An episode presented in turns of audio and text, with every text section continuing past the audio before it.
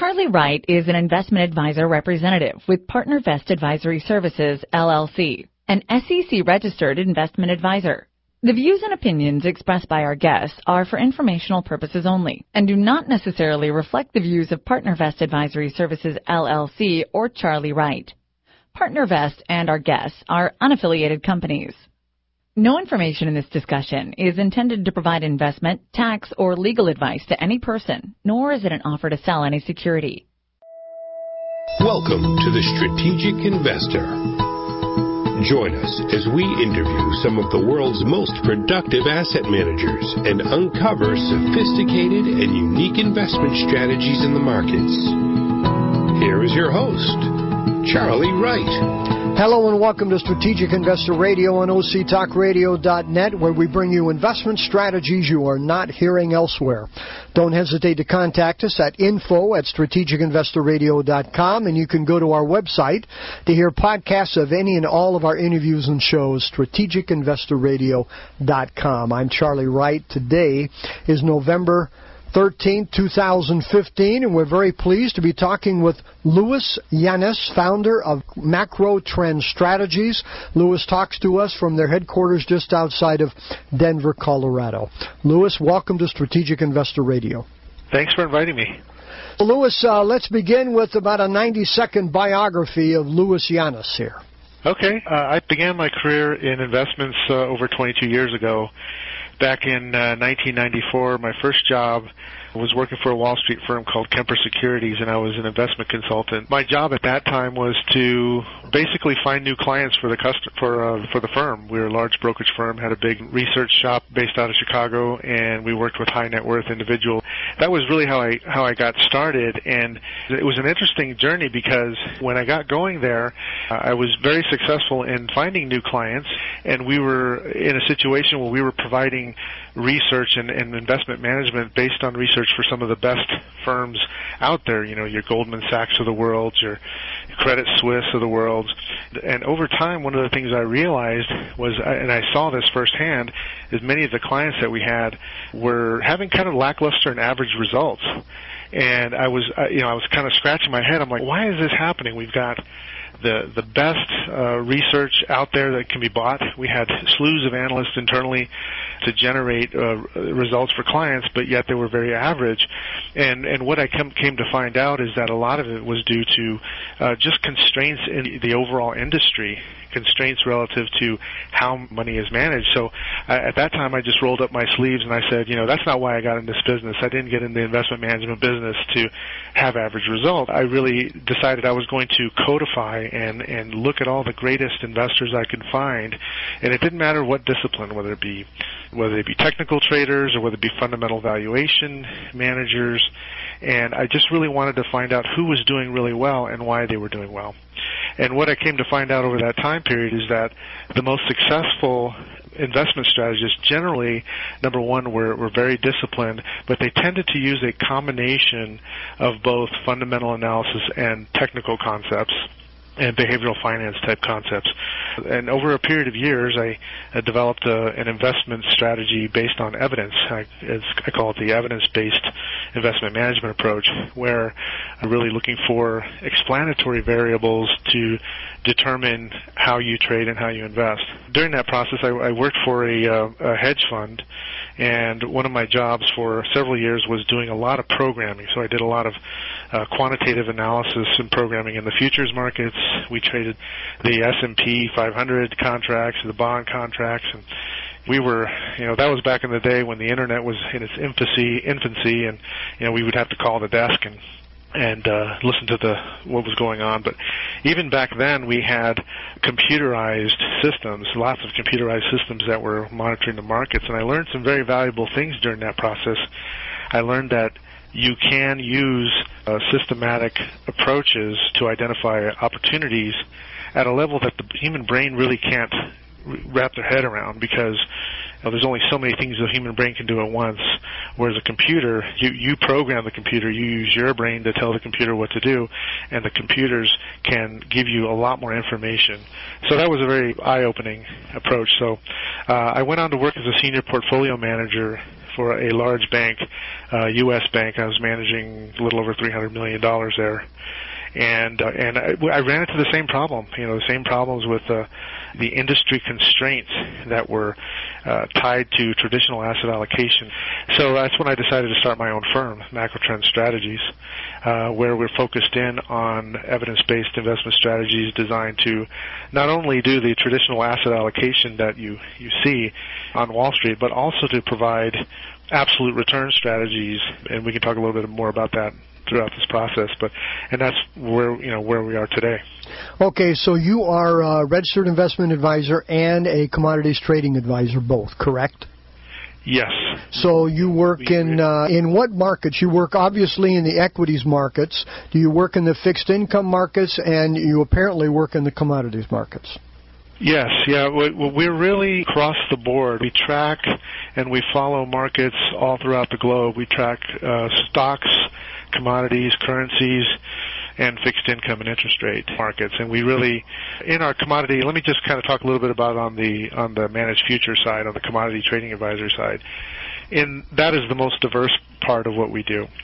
In that part of our work, we manage accounts that are really diverse. You know, we, we look for trends, emerging trends throughout the market, and we don't really care whether the markets are going up or whether the markets are going down. So we're, we take both long and short positions.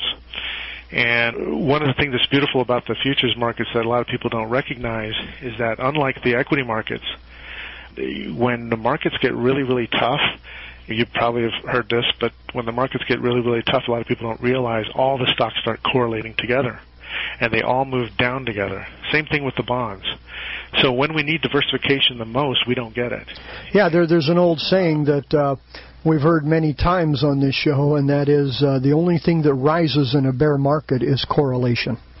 that's right. That's right. And I, and, you know, I wrote a, a back, and I believe it was in 19, no, 2004. I wrote a, in a book that's published by John Wiley, a book called uh, The Handbook of Risk. I wrote a, a chapter called Converging Correlations in Market Shocks, uh, actually showing the actual correlations, rolling correlations over time, and what asset classes tended to do. And the market structure has changed since then, since we have a lot more government intervention than we did back then and it's getting increasingly more difficult to see those those stresses in the market.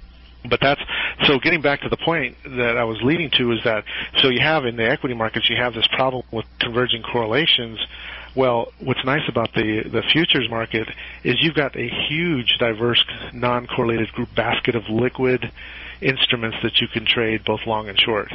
Yeah. You know, for example, uh, cotton has very little to do with the U.S. dollar, and natural gas has very little to do with cocoa. And you know, so there's there's just a lot more opportunity, and you can you know observe it quantitatively if you do a look at a correlation of the U.S. stock market and you compare that to a correlation matrix in the liquid futures markets. There's a huge difference. Yeah, and uh, so and, and what's Go ahead. I was going to say uh, people have been singing that tune for some time in regards to commodities, and that can be a great benefit there. Uh, we'll be right back. Uh, we need to stop and take a short break here, Louis. We'll be right back. We're talking with Louis Llanes, founder of Macro Trend Strategies out of Denver, Colorado. You're listening to Strategic Investor Radio on OCTalkRadio.net, and we'll be right back.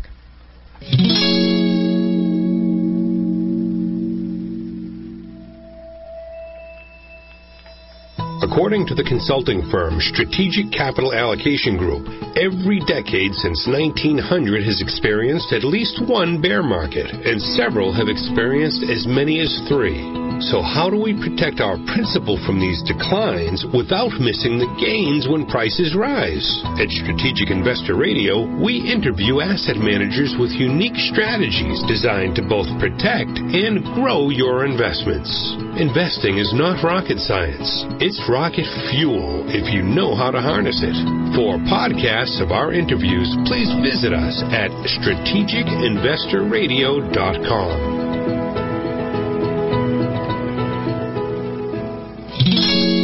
And now back to our show and Charlie. Thank you, Paul. We're talking with Louis Llanes, founder of Macro Trend Strategies out of Denver, Colorado.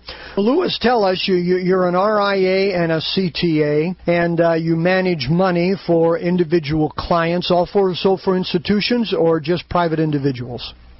Mostly private individuals, but we have a little bit of money with institutions as well. Okay, and then uh, to tell us, did you have several strategies? Do you have several uh, portfolios you put people into, or do you have one particular favorite one that you recommend for people? How do you do that? Well, we have a couple of different types of strategies. We have a traditional strategy that's I know it's not really the topic of this conver- this conversation, but we have a traditional strategy that is primarily long only uh, diversified equities and fixed incomes and commodities and alternatives. And then we have our managed futures uh, program, and that's called the Global Horizon program. And we have two types of kind of subsets of that strategy. You can go to A or Program B. Program A is has a higher minimum. It's for uh, more wealthy individuals, and it tends to be more. It has more markets in it, and then there's a smaller version of that same methodology, but with a different basket of, of instruments, you know, which is really based for investors who have a smaller minimum because because of the volatility that limits the universe to some degree. Okay, so and, you, go either way. And your portfolios, uh, like like you said, they can be long, short, or in cash. Do you use leverage with those? Yes, yes, we do. We leverage is an interesting uh, interesting thing with the the key with managed futures is to manage your volatility and to, to position size. We have a very rigorous way that we position size where we look to limit the amount of risk we take per opportunity to between 0.5% and 1.5% of trading equity. That that's the that is kind of the you know we we manage risk in several different ways. Uh, the first way is at the individual position level, and that's that 0.5 to 1.5 percent that we talked about. And then the second way is by group. So we have a systematic way that we're monitoring on an ongoing basis. We're monitoring the markets to see which markets are actually moving together. And we don't want to have too much exposure to markets that are moving simultaneously. So we limit that. And then we also limit the overall risk exposure to the, the overall portfolio eh, based on our risk profile. And we call that open risk. And our general open risk, uh, we try to limit it to 15%. So, okay. And so, and we have an algorithm to reduce risk if we fall outside of those boundaries. Okay. And do you uh, use options at all for hedging? No, we do not use options for hedging. Okay. Uh, it's a directional strategy, and uh, you know we use stop orders, we we use exits, we predefine our risk before we enter a position. For example, if we're going long gold, we'll have a certain price trigger point that we want are looking for, and if we get entered in at that point, we know before we even get in where we're going to put our protective measures in. So, and that also, that risk, that what we call initial risk, determines the amount of contracts that we take because that you know we want to limit our risk based on the normal volatility of the instrument. We want to give the you know we want to give the positions enough room to withstand normal volatility. We're trying to capture emerging trends, so you want to give it enough room so we take smaller position size and give them more room. Okay. And it sounds like you're in markets but not individual stocks. Is that accurate? Not in the Global Horizon program. In the Global Horizon program, it's purely managed futures. In our other strategies, we have exchange, there's primarily in exchange traded funds and some mutual funds. Okay, but no individual stocks then. So you you guys are not stock pickers. No. Okay. And how do you use tech? Did a long time. Okay. How do you use technical analysis? Is it done on kind of a global scale? This is a time to be in or out of the U.S. stock market, or does each and every position uh, have its own technical analysis indicators that you're watching? General approach is every single market has its own Uh, explanatory variables that we're looking at and we rank those. So we, we look at it's kind of like a funnel process. So we start and say, okay, here's our universe that we want to select from, and that universe is based on liquidity and you know operational th- things that are going to you know make it a tradable instrument. And then we whittle that down based on the ones that have the most explanatory variables that are telling us that we should have a trend developing, an emerging trend, whether it be up or down. And we whittle that down. That goes to about 30 to 35 percent of the universe. And then from there, we have specific trigger points where we enter the positions. And it's important to, to note that the the reason why we select something to, for a position is primarily quantitative price trends. But we also have another element to it that is more related to macro fundamental variables. So we are watching the macro funda- fundamental variables. And let me give you an example of that. Right now, if you pick up your Wall Street Journal and you, and you open it up, you'll see the French two-year rate is at a, got a negative interest rate. The German interest rate's at a negative point. Would you lend uh, money to the government at a negative interest rate, or would you lend a lot of money to Germany for two percent for ten years? Um, I don't know that that makes a whole lot of sense, given that uh, dividend the dividend yield on the S and P is over two percent, and the earnings yield is about five point seven percent. You know, those types of things. I'm just using a simplified example, but we believe in using both fundamental and technical variables to determine what markets to trade. Okay, and most of the time, okay, I know you're constantly changing, but you will have about how many positions going on at a particular time? 10 to 20, or is it 100 to 200? Uh, what, what's the range here? Well, uh, on on the program A, on the Global Horizons uh, uh strategy, we generally we max out at about 12 to 15 positions. And that's the law, the, the buy and hold one, correct? No, that's the no, that's the managed futures. That's the managed have, futures. We, we, okay. Yeah, if we're on all all cylinders and all the trends are locking in and everything is clicking, we could have 12 to 15 uh, positions. Okay. Okay, and so, yeah, so and but it, but our, okay. the average, um, I think seven to eight is on average. I see. Okay, so so so you're rather rather heavily invested in particular positions here. At, yeah, we risk we risk between 0.5 and 1.5 percent of capital. Our margin to equity is generally under 15 percent, so we generally don't have more than 15 percent of the cash uh, committed. Oh, really? I see. Okay. All yeah, right. because because you when you post margin on a futures contract, the margin posting is somewhere around ten percent. If you want to look at the leverage ratio, which would be like the notional value right. uh, over the equity, that that position uh, will max out at maybe two to two and a half times equity. Okay. And are you typically more heavily invested, whether long or short? Are you more heavily focused and invested on equities markets, on fixed income markets, on commodities markets? Where do you really we're focus more? We're, we're agnostic to we're uh, to any particular sector, so we don't have a bias here. Now, uh, in terms of long versus short, we give it, and, and if we go we go back and we look at these things quantitatively. If you go back in time, and if you look at capturing trends, if you it doesn't make sense to be all long or all short or even balanced long and short. You really have to give yourself room to go between 30 and 50% net long or 30 and 50% net short. With that said, we, we can we can tilt back and forth. Like for example, right now we're net short because all the commodities are going down right now. You know, we have very few long positions. We're long the U.S. dollar right now. Many of the positions we have are are uh, going down.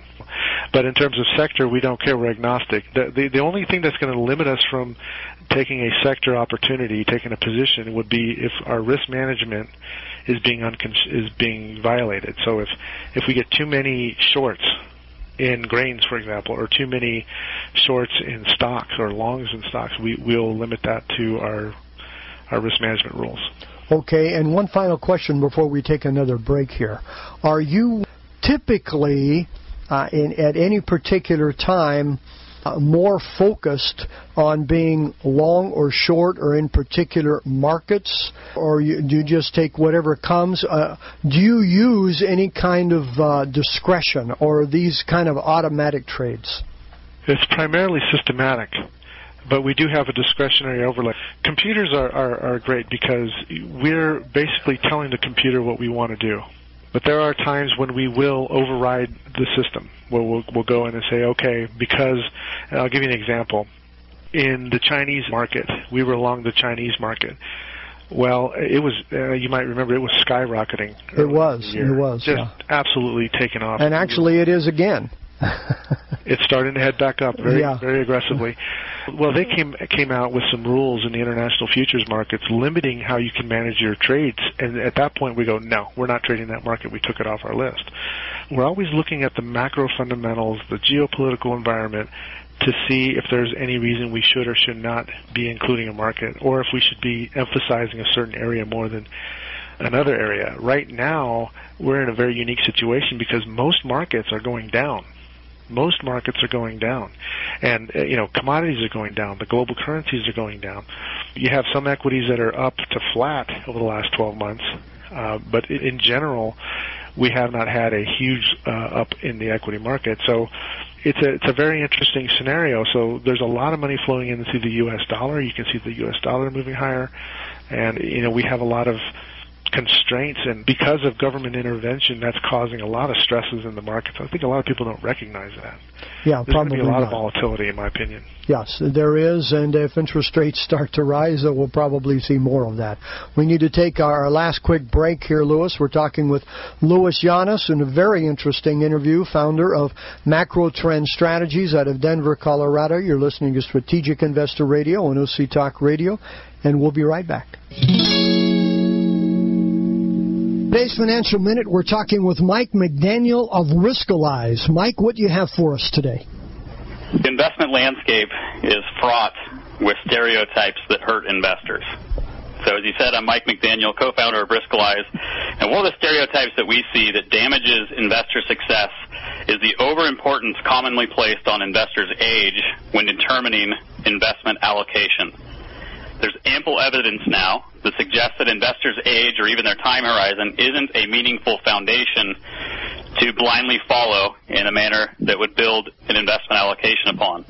So Riskalyze technology objectively calculates investor risk tolerance and converts that to a risk number. And it's with that data that we're able to uncover some significant information that really shatters the practice of using investor age or time horizon as the sole foundation for asset allocation. So our data shows that between 26 and 53 percent of investors actually fall outside of their stereotypical age-based risk tolerance. So perhaps most fascinating to us is the glaring misrepresentation of investor risk tolerance at what I call the bookends. So those starting to save and those starting retirement. So our data suggests that 37% of investors in their 60s actually have a higher risk tolerance than their stereotypical, you know, process would suggest. And perhaps more interesting to me, and, and unfortunately more detrimental, is the fact that over 25% of the 30-somethings out there, those who are in their 30, you know, 30s, are invested in excess of their risk tolerance, really priming them to make irrational decisions when, not if, markets fall. So the 60 plus year olds have a higher risk preference than the typical stereotypical uh, allocation methods would suggest, and the 30 somethings have less risk tolerance than what is stereotypically assumed for them. So Riskalyze suggests that stereotypes are not a good ingredient for fearless investing. Excellent advice here, Mike, uh, and certainly not the kind of thing that we're typically hearing. If somebody wants to learn more, how do they reach you?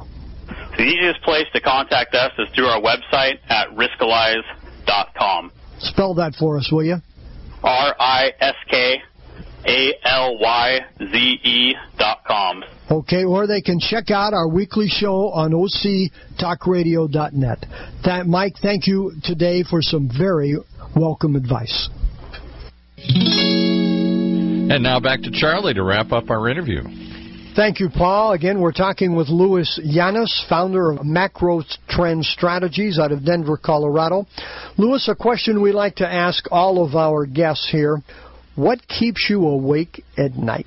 Uh, Probably the biggest thing that keeps me awake at night is the government intervention that's happening throughout the world. And thinking about how that's going to be affecting all of our markets, not only equities, but real estate markets and all the cash markets and the currencies. And, and that's a really a longer term concern. Uh, so I, I really believe that managing risk is the number one job of, of an asset manager in today's environment. And it, it should always have been, always be that, but it, it's more important now than ever. Tell us, when you say government intervention, you're talking about central bank things? Yes, so both fiscal and monetary policy issues. Okay. You know, money being printed, uh, you know, throughout the world, massive QE, you know, problems with deficits and issues surrounding, you know, how we're going to manage those deficits over time in the developed markets, not so much in the emerging markets. Well, you must read the Wall Street Journal like I do because they, they've been singing that tune for a long time, and uh, we Yeah, haven't really yeah, seen we haven't re- seen terrible effects from that yet. But things are going okay until you uh, go over the falls, also, you know, and so you, you never know when that tipping point could occur here. Oh, uh, no question about it. Lots of people uh, share that very, very same concern. The second question we always like to ask is, what book on investing would you recommend to our listeners? There's so many books that I love. One of my favorite books is uh, George Soros. He's got a little pamphlet called the, the Soros Lectures. It's a little tiny book that is a basically a transcription of some speeches that he did speaking at a university in Europe. It's very profound. There's a lot of great information that can help people understand how markets really work. Uh, There's one other one other book. If if any of your listeners are interested in technical analysis, I keep talking about the concept of evidence-based technical analysis. There's a gentleman by the name of David Aronson who wrote a book called Evidence-Based Technical Analysis, and that's an excellent book too to understand the differences between kind of your classical technical analysis, where people look at charts and comparing and contrast that to thinking more like a doctor and using evidence and statistics to verify uh, strategies and tactics. Well, thank you. Those are both recommendations we've not heard before. How could someone find a pamphlet by George Soros? I'm sorry, I didn't hear you. How, could someone find a pamphlet about George Soros' uh, lecture? Oh, you can buy the book. You can buy it on Amazon. Okay. Soros Lectures. And the title, do you, do you, Soros uh, Lectures, that's, uh, that's what it's called? the Soros Lecture, Lectures, I believe, is the title. Okay, great. Well, thank you very much. So, what is your contact information here for people who want to know more here, Louis? Probably the easiest way to learn more is if you go to freedomforgood.com. You just spell out freedom for, not the number four, but F-O-R, freedomforgood.com. You can get more information. Actually, for a limited time, I've got a new book coming out called Financial Freedom Blueprint. And we're giving a limited number of copies away for free to your listeners. If they want to go there, they can definitely sign that up and sign up and get a, a free copy of that book. Should be coming out in January. And we're also sending out some reports on practical practical uh, ways to manage risk. Great. Uh, that's probably the best way to learn more. Okay, and, and the title of that book again? Financial Freedom Blueprint. Financial Freedom Blueprint. Okay, very good. Yeah, well, we talk hope a lot that- about the whole section on evidence-based uh, investment management there. Okay, great. Well, evidence-based investment management is not a, a term we hear very often, so uh, it's something that people uh, would do well to look up. Before we close here, what final words do you have for our listeners here, Louis? I think uh, one thing I would like to mention, just for the average individual investor, is to consider having taken a hard look at alternatives in general. Alternatives meaning strategies that are looking to make generate absolute returns. They're not following an index. They're not trying to beat the S&P. They're actually just trying to make money regardless of the environment. And uh, I think that that's one of the strongest things that investors could do right now to have the flexibility to have alternative investments that can try to make money regardless of the environment and be non-correlated to traditional stocks and bonds. Okay, very good. Thank you. And, and one final question I just thought of. Do you work with other advisors or do you work strictly with uh, individual investors? Uh, we do work with registered investment advisors on the on the RIA side because you have to be licensed to do that uh, as an RIA on the on our RIA side. We also work with advisors on the CTA side as well. Those advisors need to be registered as as a as a uh, commodity. They need to have a Series Three. Um, just depends on what kind of channel you're in. Okay.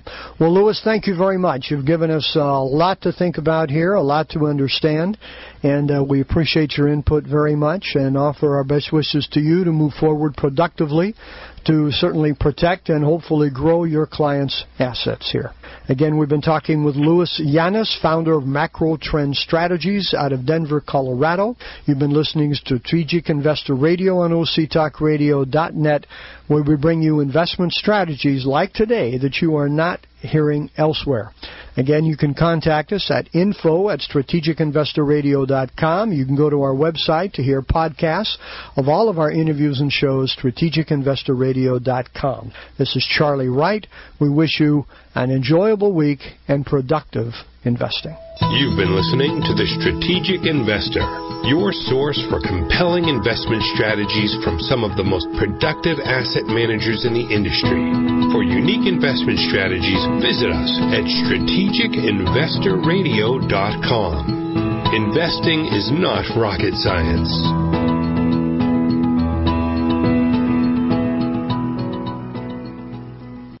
Charlie Wright is an investment advisor representative with PartnerVest Advisory Services, LLC, an SEC registered investment advisor. The views and opinions expressed by our guests are for informational purposes only and do not necessarily reflect the views of PartnerVest Advisory Services, LLC or Charlie Wright. PartnerVest and our guests are unaffiliated companies. No information in this discussion is intended to provide investment, tax, or legal advice to any person, nor is it an offer to sell any security.